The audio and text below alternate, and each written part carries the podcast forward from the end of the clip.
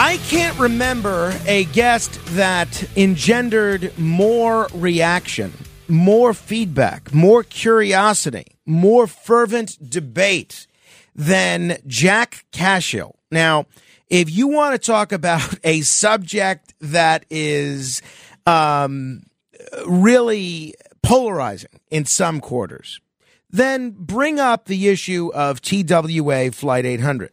Well, Jack is something of an expert on that. Then you want to talk about something that generates heat, if not necessarily light, whenever it's brought up. Let's talk about the issue of race. And then you want to put the cherry on top of a polarizing, controversial discussion. Then let's talk specifically about George Floyd. Well, the last time that uh, Jack Cashill, who is an author, a blogger, an editor, written dozens of books, he's uh, collaborated on a dozen more, a PhD from Purdue University. The last time he was on the show, we tried to do the impossible and tackle all three of those issues in a relatively short amount of time. So we had to have him back. Uh, I don't know that we need to revisit the TWA discussion again but uh, there is certainly still a lot to explore on the issue of race, especially white flight and the George Floyd incident specifically. Jack, welcome back to the program. Thanks again for staying up late with us. Yeah, Frank, uh, my pleasure. Thanks for having me. And uh, yeah, you know what's interesting about my uh, career uh, is that uh, until um, the internet emerged. I really wasn't a, an investigative reporter because I just didn't have the resources. What and were you, once, by the way, Jack? Before that, I was working uh, largely in advertising then. Hmm. Although I have a you know a PhD in American Studies, but uh, what I found out quickly is that uh, white males are not the top of the hiring hierarchy, and I just didn't want to work in an institution or a system that was going to discriminate against me entire my entire career. So I uh, just switched to something where meritocracy was still prevalent, and that was advertising actually. And so I was writing and producing, and uh, doing doc doing, uh, and then with the internet emerged and the information became available, I was able to switch to making documentaries and writing books. Um, and the, what I discovered quickly is that the media, uh, the major media, left all the big stories on the table because they were too sensitive. And that included virtually any story that had anything to do with race. And thus, uh, you know, when I, I did my most recent book, was out now, is uh, Untenable, the true story of white flight uh, from America's cities, I realized that uh, this is a subject that for 60 years had been subjected to one lie after another, and the demonization for 60 years of the people who were the victims of white flight, not the not the perpetrators. Uh, so it was a kind of a fertile field. And, and when I started talking to people, I realized, and this is amazing, Frank, when you think about it, is that for 60 years, for all the literature that's been written about white flight, all the you know the common denominators about white flight, no one of consequence bothered to talk to the people who were involved, and no one bothered to ask them why they left. Right? Well, I want to. I want to. Pres- uh, uh, let yeah. me let me back up, Jack. I want to get to white flight in a moment and continue the discussion that we had, but I want to follow up on something that you said just a few minutes ago, and it's it's something that I think a lot of white males in various competitive fields can relate to. You talked about your experience being, and uh, I don't know that you used the word, but I'll use it. You talked about your experience being sort of discriminated against from an employment sure. perspective. And I think a lot of people, I've known many people in various different fields that ha- feel like they've been in the same boat. Now, a lot of the writing that you've done, whether it's untenable, which we're going to talk about in a minute, or the George Floyd case, which we're going to talk about in a few minutes, it seems to kind of defend what was, what would be the position of white people And there are going to be some people in the audience that say, well, look, clearly Jack resents the fact that he was discriminated against. And now he's cherry picking data. He's cherry picking certain analyses to use this as an opportunity to get back at the, um, the forces racially, culturally, politically that discriminated against him. Anticipating that question, Jack, how would you respond to that? Well, you know, it's uh, I, I've always considered myself something of a realist, and you know, I'll just give you a, how definitive this circumstance was. You know, when I was getting my PhD, so was my wife. Fortunately, I was married to a woman, you know, which was great because uh, if I was married to a guy, I'd have been doubly screwed at the time. uh, but I went, we, you know, I was uh, staying with my mother uh, at a housing project in Newark, New Jersey. So, in terms of all the uh, the, the metrics that might uh, qualify you as first to go to college, you know, uh, my mother didn't even go to high school. You know, uh, poor working class, widow, etc. I took a bus into New York to go to a hiring convention, and I escorted my wife to a because she had lots of interviews at this hiring convention on the you know like an upper floor of a Manhattan hotel. And then on the going down, I got on a elevator with a black guy and a white uh, woman, and they were talking about how many job interviews they had lined up. She had eight, he had fourteen. All the males in my department collectively had zero, including me. I had none. And it was by the time I hit the lobby, I realized I had to find a new profession. Uh, they were openly discriminating against white men 50 years ago in academia. Now it's in the last post George Floyd, it's across the board in corporate America. You know, something like only six percent of the hires of the last two years in corporate America were white men. I mean, it's you know, it's a crazy stat, but apparently it's true. Uh, so it's not a question of retaliating, because actually I did much better in advertising than I would have done in academia. Uh, well, that's and, fair. Uh, I, I, don't. I, I, don't doubt it.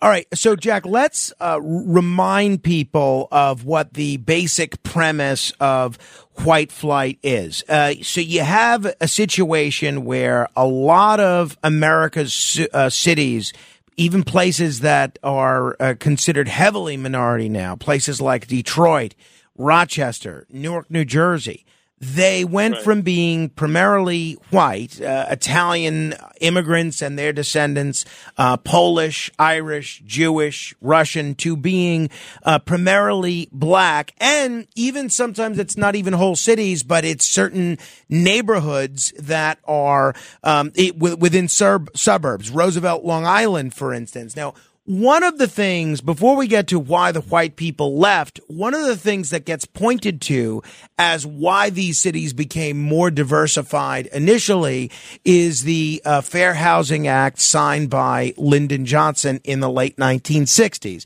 Lyndon Johnson talked about what he was hoping to do with fair housing. Fair housing for all, all human beings who live in this country is now a part of the American way of life. It was it was it's been described that that legislation that Johnson signed provided for housing opportunities in some of the cities that I just alluded to. Is that is that accurate? Yeah, I think I mean that was a factor, but um, you know when I talked about in the in my book were the uh, the white ethnic cities, uh, the ethnic cities in the northeast, north central United States.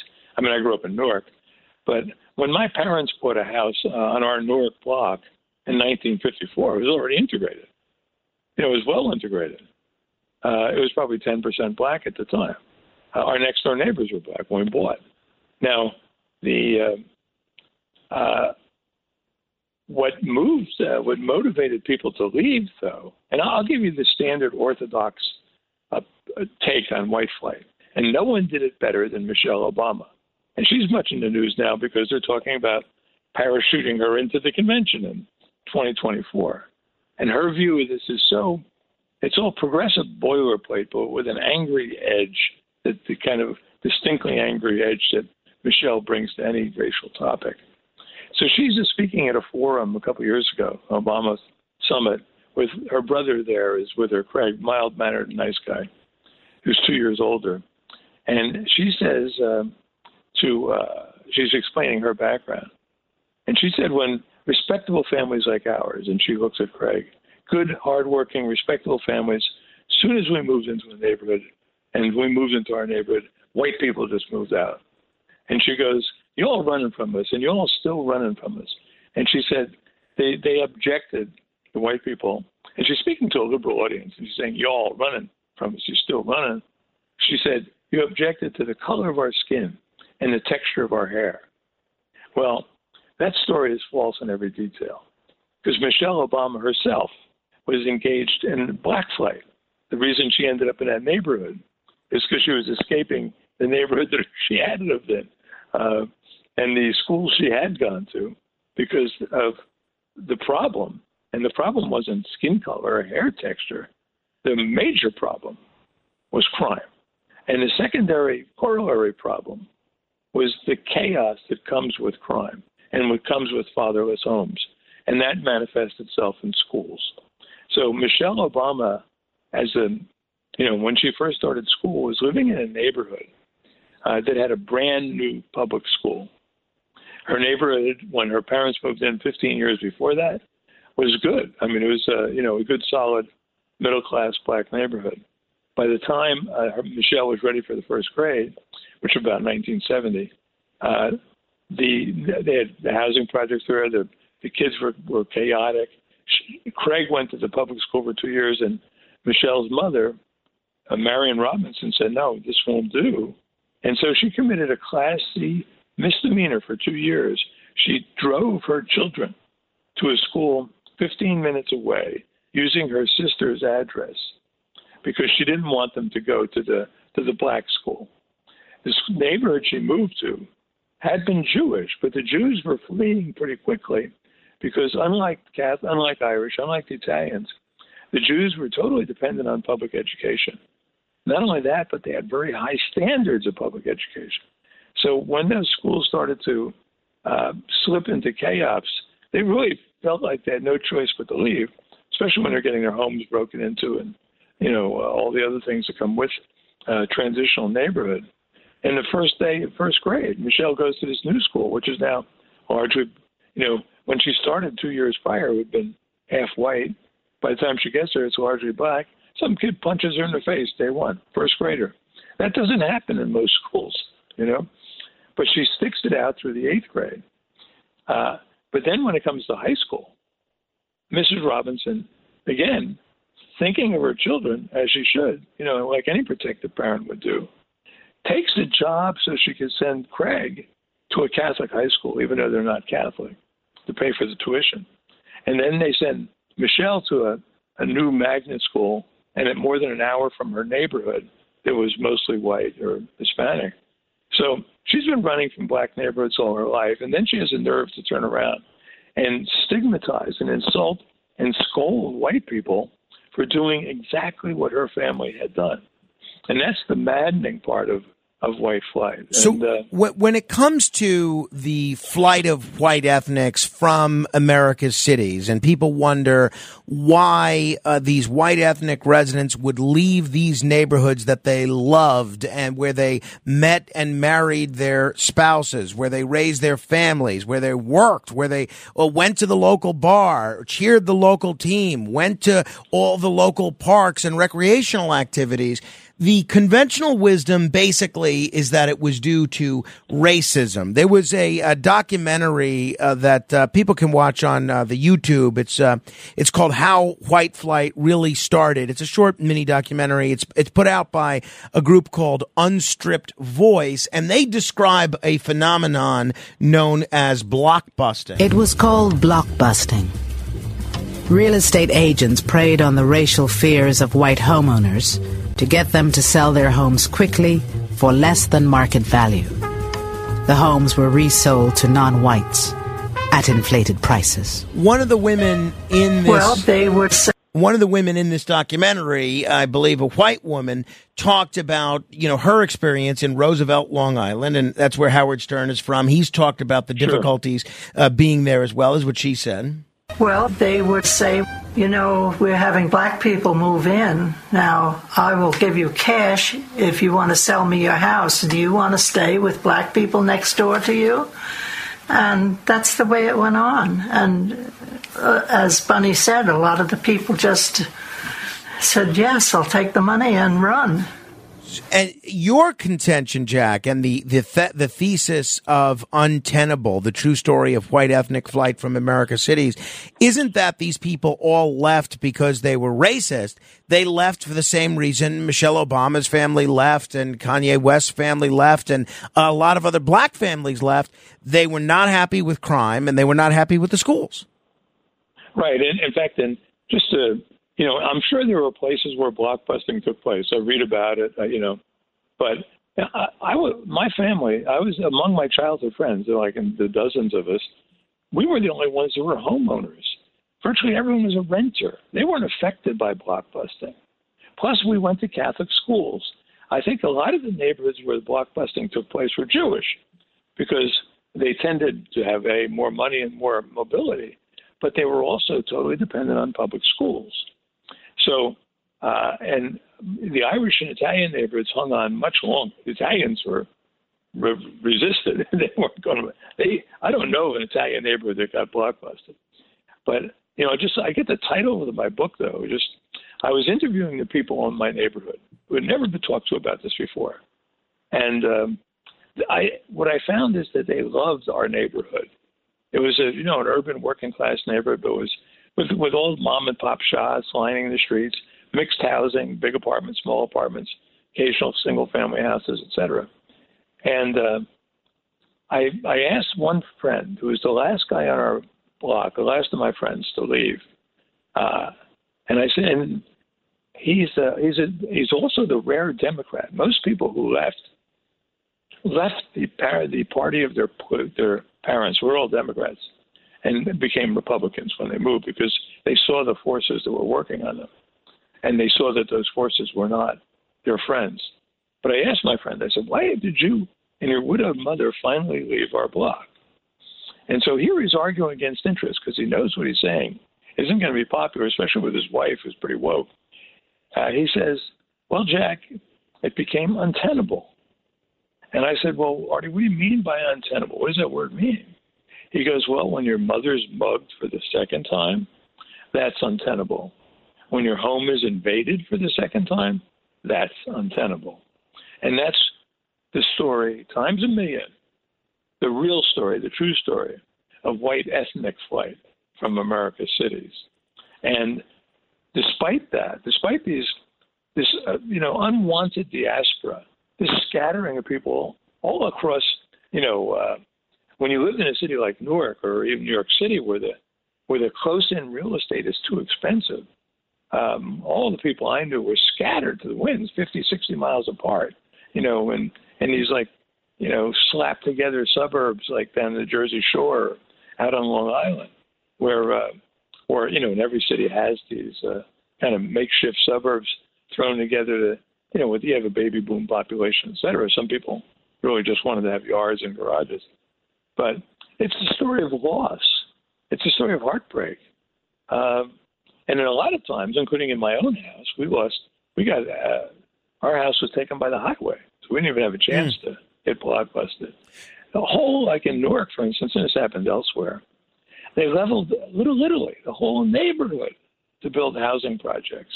They just declared it a slum, leveled it, sent something like what was it, three thousand home, uh, you know, residents uh, 3,000 households uh, scattered, disseminated. Those people never were able to regain the kind of neighborhood coherence that they had, you know, in the 40s and 50s and early 60s. Gone. And and yet that wouldn't be bad. That's bad enough. It's as if, you know, the uh, the Cherokee and the Creek were sent on the trail, uh, trail of tears were blamed for leaving. You know, we're scolded for leaving. No, they like us got eminent domains out of our homes, and uh, uh, but there's the Trail of Tears, and we feel sorry for these people. We feel bad. The diaspora, the great ethnic diaspora, went to the degree that anyone talked about it. It was to scold the people who were exiled, And I wanted to correct that record. And I've never had a better, more heartfelt, more uh, genuine response uh, to any book that I've written So- I have to Untenable. Handling legal matters is stressful. So, let the law offices of Frank Bruno Jr. provide you with the insightful counsel you deserve. The law offices of Frank Bruno Jr. has successfully handled thousands of cases for 25 plus years. They focus on elder law and estate planning, but are equipped to navigate you through all stages of family law and divorce to real estate law and probate. The law offices of Frank Bruno. Call 718 418 5000 or visit them at frankbrunolaw.com. That's frankbrunolaw.com. Frank Bruno. He's your numero uno. Hi, it's Ernie Anastos. You know, your thoughts can affect how you feel, and how you feel can impact your thoughts. Addressing your mind and body connection is the key to improving your overall wellness. Bergen Newbridge Medical Center is the largest hospital in New Jersey, providing comprehensive, equitable, compassionate, and high quality emergency inpatient and outpatient medical care, plus mental health services and substance use disorder treatment. The Bergen Newbridge team can address your total health needs in one convenient location. Call 201 225 7130 for an appointment or newbridgehealth.org. the the whites leaving America's cities, and not just whites, but people like Michelle Obama's family and others, the uh, people that had been a part of these cities for a long time that fled. uh, You see actually a similarity to the American Indians that were displaced by by American colonialism at the time. Yeah, I mean, Yeah. you know, if you look at the the Trail of Tears, I mean, it was an eminent domain issue. They got paid. Right, right. You know, Uh, I wasn't. I mean, they probably didn't want to leave. So They got paid. They they got sent on the trail. You know, just like the people in Little Italy in Newark. I mean, if they were uh, property owners, they got paid. Jack- they didn't want to go. Jack, let me ask you this. And if people have questions, we're going to try and um, take them if we can at 800 848 9222. That's 800 848 9222. So th- there was an increase in uh, black families moving into a lot of American cities. And you write that a lot of people chose to leave these cities because of an uptick in crime and a degradation in the quality of education and schools in these cities. A lot of people are going to say that you're essentially describing racism by any other name. These uh, these families ended up departing those that may not have been eminent domain because the black people brought with them all this crime and a degradation in the quality of education in schools. What was it that caused the degradation of America's cities? What caused the uptick in things like crime and the degradation of quality of life issues? Well, you know, I'll just give you a, a specific instance from Newark, uh, which is my hometown. Uh, and that I tell the story in my book of uh, Cissy Houston, uh, the mother of Whitney Houston. Her father, in that first great wave of uh, from the, the Great Migration from the South, like virtually all the blacks who came up then, came to the northern cities to work. These were two-parent families, Christian to almost to a person, hardworking. They worked through the Depression. Her father did at a foundry, raised eight children, all of them, you know, God-fearing, and they were they sang well too. So, uh, but then, and, and uh, Cissy Houston tells this book in her memoir about her daughter. She said, you know, she lived in this cozy little village in Newark. It was integrated. It was fine. And then she said, you know, she started seeing these families breaking apart, uh, the drugs coming into the neighborhood, the crime coming into the neighborhood. And then in Newark, we had the riots in 67. And then she says to her husband, John, she goes, we've got to leave. And so they moved to the suburbs. Kanye West's mother, who lived in Michelle Obama's neighborhood, uh, when she wrote her memoir, said exactly the same thing. After Kanye got mugged and he had his bicycle tires slashed as a boy, she said, call it black flight, call it whatever, but we're out of here. Um, and so it went across all races and creeds, faced with this. And the real cause, which was totally ignited by uh, Lyndon Johnson's Great Society, was the subsidization of fatherlessness, the encouragement of fatherlessness, and the breakdown of the family. I tell the story in uh, in my book uh, uh, based on an, an account. I found all these self-published or unpublished books. One written by a guy who grew up in Columbus Homes, which was the housing project that was imposed to replace Little Italy. when he moved in, he's, he's a black kid. He's a, a family of like six kids. Uh, they thought it was the, the seventh wonder of the world. You know, brand new appliances, everything works. Heat in the in the winter, you know, and uh, all you know, maintenance is perfect and everything's great for two years. Milkmen, you know, housing projects. Consider this: milkmen made deliveries, bread men they made deliveries, doctors made house calls, and it's a fully integrated public housing project. And then he says, he says, right in the book, he goes, I could see it happening.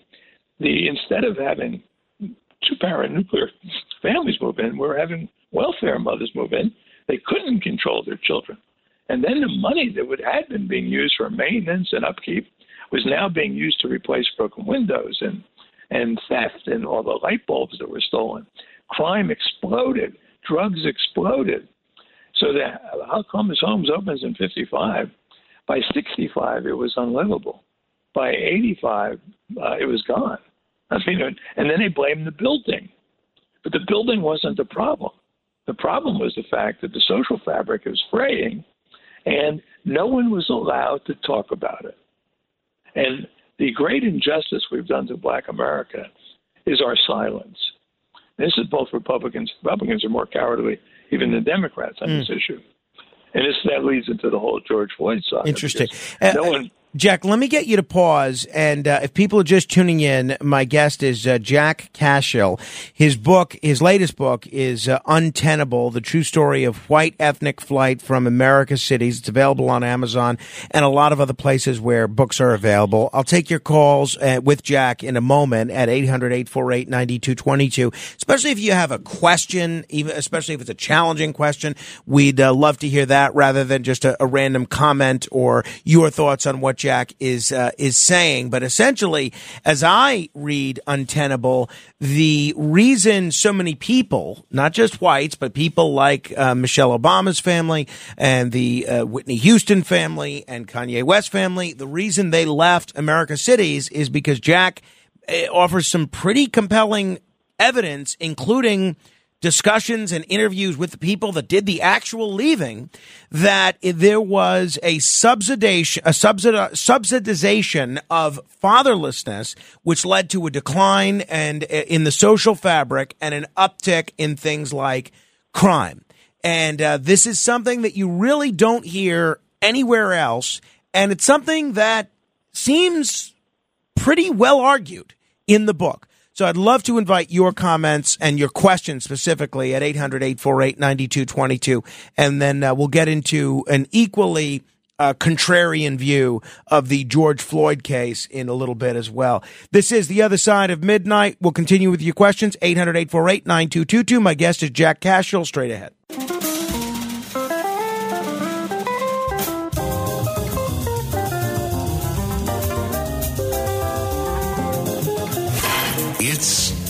Other Side of Midnight with Frank Morano.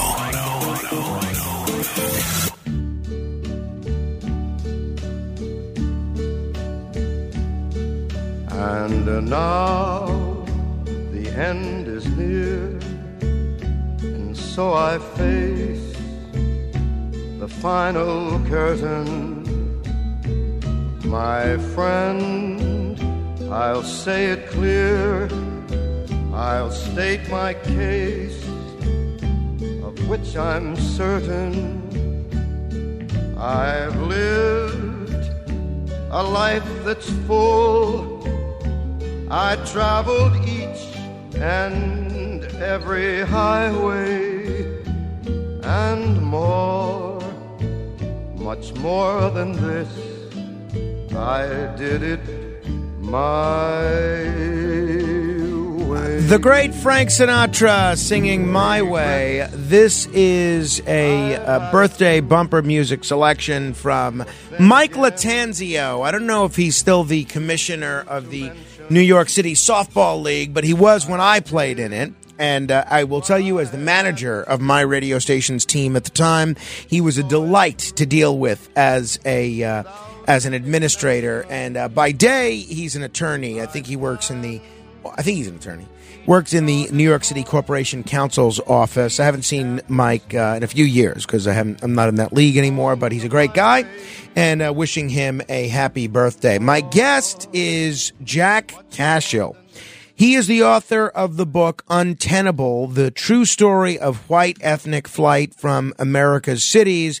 And essentially, he takes a what I'm describing as a contrarian view to the uh, conventional wisdom as to why these cities, Newark, Detroit, etc., went from being primarily white, German, Italian, Jewish, to being primarily black. Uh, Jack, do you think that's a fair description, contrarian view of what the conventional wisdom is? Yeah, it's it's a contrarian view among people who uh, write books about white flight. Right, but uh, I have an advantage over them, and I was there, you know. And when I was doing the book, by the way, the book is uh, in large part a memoir, and it's really kind of a more upbeat book than the you might think, sure. given the topic. But uh, and I had the uh, for me it was a great project because I I touched base with at least fifty people I hadn't talked to in fifty years. So. Uh, just to get their take on it. And what I discovered, and this is the kind of the upbeat part, is is the word that kept coming up to describe our neighborhood in the 50s and 60s was idyllic. This is a working class Newark neighborhood, you know, and no one would describe, you know, from the outside it's idyllic, but it was so perfectly functional, harmonious, and congenial, and it was uh, it was very Catholic, and it was centered around it was mostly Irish and Italian, centered around our church and school, and and it just worked, you know, and it could have continued to work for the foreseeable future. You know, there's one, Frank, just one wrinkle, and this is sort of a, a thing that almost never gets discussed, is that in 1924, uh, Congress essentially banned immigration from Eastern and Southern Europe. And so uh, this, the flow of working class or poor and working class people willing to take uh, you know, menial jobs and move into those old neighborhoods dried up. But the flow from the south did not. So it, it caused an imbalance that that led to the cities becoming blacker quicker than they otherwise naturally would have. And it, and it also it allowed for um, us to, for people to stigmatize blacks as the poor menial people, whereas you know in previous generations, the Italians, the Irish, etc., you know, in fact, I just saw this, this population chart of the of uh, the uh, Newark in 1835, and it said uh, white people uh, 15,000, Irish 6,000, right? But you know, people had their prejudices. That's very funny. So th- that's yeah. interesting, and, and, I don't think that's something that uh, a lot of people would immediately think of because you think of immigration yeah. restrictions now, and you think that of that as kind of preserve, preserving traditionally white communities. What you're saying is that the immigration restrictions of hundred years ago actually made the cities far less white. That's right, and That's uh, interesting. And because they especially dried up uh, the Italian immigrant, which was heavy, and the Jewish immigration, which was heavy also. All right. Well, a lot uh, of people, let alone Polish and Czech and everything else. A lot of people are eager to talk with you. I want to uh, try and get as many questions in as we can.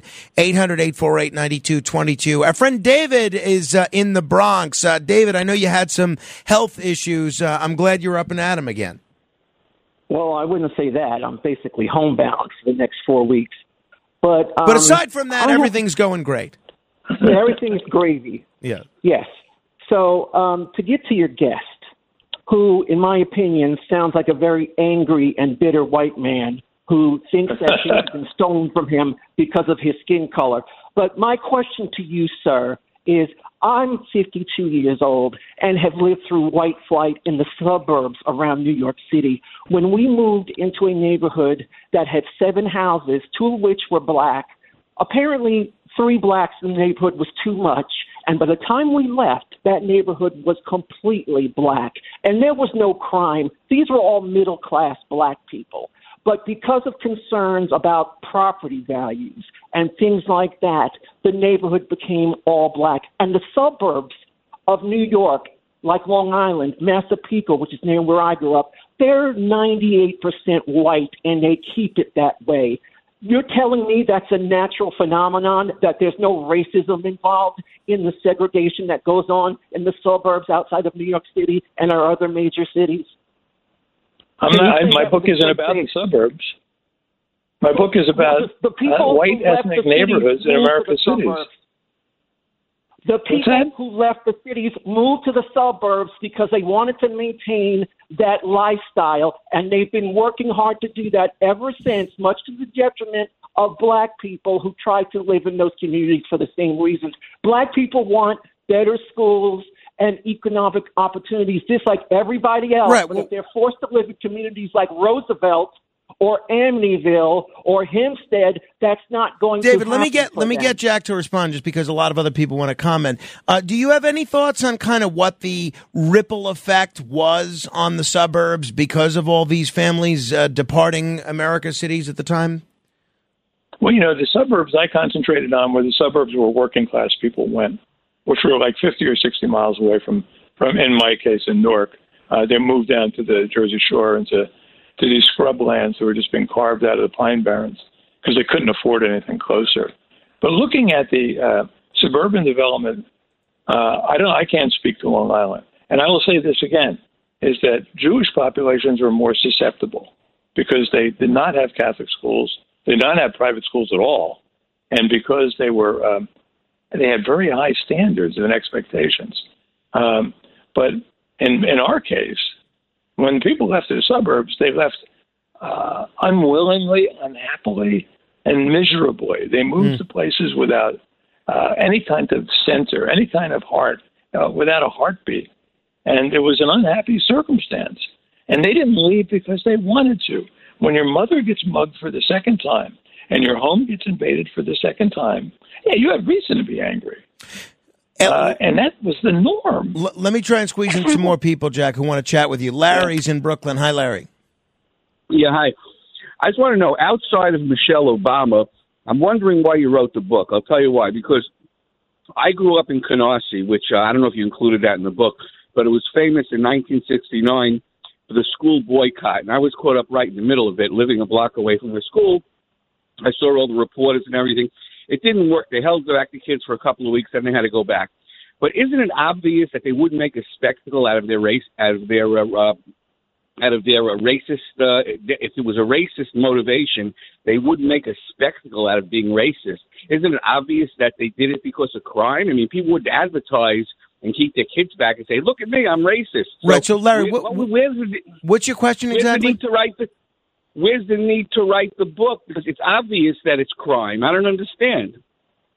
Uh, no, you're right. Uh, it is obvious, but the uh, the people. I'll give you just an interesting example of one of the more sort of funny highlights I found. There was an op-ed in the New York Times written in 2017 by a woman who was a professor at Princeton and an expert on white flight. She just written some award-winning book on white flight, and uh, she wrote this op-ed uh, contemplating whether it was just economics or was it pure racism that drove people out of the cities. And and then I go to the comment section. I'm figuring, okay, uh, these are New York Times people. They're going to be saying things like our first caller said. And I was a little reluctant to get into it. And then I opened up the comments, and it was story after story after story. New Haven, St. Louis, Philadelphia, Boston, uh, exactly the same story I was telling. And then person after person was saying, How could you possibly write a book on white flight without mentioning violence, crime, or schools, right? They were mystified. There were 800 comments. You know, I must have uh, repro- reproduced 20 of them in the book because they're from all over the country and they were saying the same thing. Now, it's not something people don't, you're right, people don't want to be racist. They don't, by the 60s, there was no cachet in northern cities and being racist. It didn't advance your career, you know, or, or make you friends. Um, you know, I grew up rooting for the Dodgers and the Boston Celtics. I mean, it, race wasn't a factor. It wasn't the overwhelming factor. It was always a factor. It was not something you ignored, but it wasn't the driving factor in our lives. I had black friends from the time I was a baby. Uh, I, I went to school with black people from the time I was a baby. Uh, and it was the notion that we all just ran because we were afraid is nuts. David is on Staten Island, and you know, before we go to David, I'll just mention, you know, I have a neighbor who is uh, is Middle Eastern. You know, he's he's Arab, and he came, moved to our neighborhood from Brooklyn because his wife and young child were present in a park when there was a shooting. And basically they said, all right, we're done. We're moving to a place where you can go to a park and have a reasonable expectation of there not being a shooting. And it had nothing to do with the fact that uh, they were going from uh, a neighborhood that was uh, primarily minority to a neighborhood that was primarily white. It had to do with moving to a neighborhood where there were fewer shootings. Uh, David is on Staten Island. David, you're on with Jack Cashill. I would like to make one statement that a lot of it has to do with sexual attitudes when it comes cross racing, uh, cross breeding, or whatever. And a lot of the girls are being harassed over a period of time, and I'm seeing it through the movies, etc. All right, David. I, I don't know where that's going. All right, thank you. Mike is in Mike's in Brooklyn. Hi, Mike. Yes, also the Immigration Act from the 60s changed a lot of these neighborhoods. And the welfare situation, all of a sudden the federal government was giving single mothers that had multiple husbands money for housing, Right. Well, for th- living. that's exactly your thesis, right, Jack? That it's what the federal Yes, yeah. government was doing that destroyed these families. There's no need to be married. exactly right. Uh, and if you could just get cash without having someone to bring in, uh, you know, a family's income. Right, because you know black families went from being about eighty percent intact in 1950 to being about Oh, forty percent intact just 20 years later. And you know, one stray kid in a block could wreck it. One rogue kid can wreck it, wreck a block. You know, two or three of them, you got a gang. All right. Sean is in Brooklyn. Sean, you're on with Jack Cashill. Love you. I'm going to make a quick song. If you can't feed your baby, then don't have a baby. The black guy sung that. Who was that? right. Jack, you're 1,000% correct. I'm born and raised in Brooklyn. My grandfather had a store on Pickett Avenue in Nostrand, uh, uh, Frank. So you're absolutely correct. And it has nothing to do with race. It has to do with the way people feel in their home. Uh, Frank, if you move to Linden, uh, uh, if you move to Roosevelt, you come out in the morning, your tires are going to be gone. So would you move to Roosevelt, Frank? And I want to tell that previous caller, the sick guy, where is he? Uh, what was his name? Todd? Yeah, well, just uh, keep your question for uh, Jack rather than Okay, bring so it up to people that can't respond. Yeah. So I'm just making it quick. So, uh, so he's so concerned about, uh, you know. Uh, All right, Sean, I, I don't want you to delve into what the other callers are. Focus on what Jack is saying. Walker in New York City, what's your question for Jack?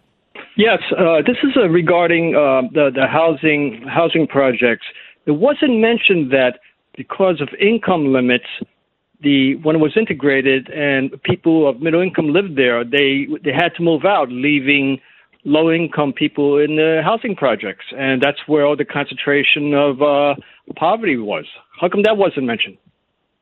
Well, I, in fact, in the book, I talk about it a lot because I not only did we live in public housing once the highway took our house uh, in Newark, but uh, I went back to Newark and I was I worked at a high level for the Newark Housing Authority. What they did, and this was pretty, it seemed like they did it for the benefit of the people who lived there, but they went from having fixed rents, which were relatively afford, affordable fixed rents, to rent based on a sliding scale. So what that meant is that uh, housing projects and uh, housing authorities ended up paying people to live there once you factored in utility allowances, and it, it encouraged everyone to cheat. It also encouraged families to get the old man out of the house because his income would only raise the rent. So there were so many, uh, uh, you know, negative incentives built into the way the government distributed uh, its benefits that virtually every one of them, Medicaid, uh, food stamps, housing, welfare, they all put a premium on on fatherlessness. They all made rewarded fatherlessness because the old man's income just uh, made people less and less, uh, you know, eligible for these various benefits. Jack, I got to take one more break. We're going to continue in a moment. 800 848 9222. This is The Other Side of Midnight. My guest is Jack Cashill. His book is Untenable The True Story of White Ethnic Flight from America's Cities. This is The Other Side of Midnight. Straight ahead. The other side of midnight.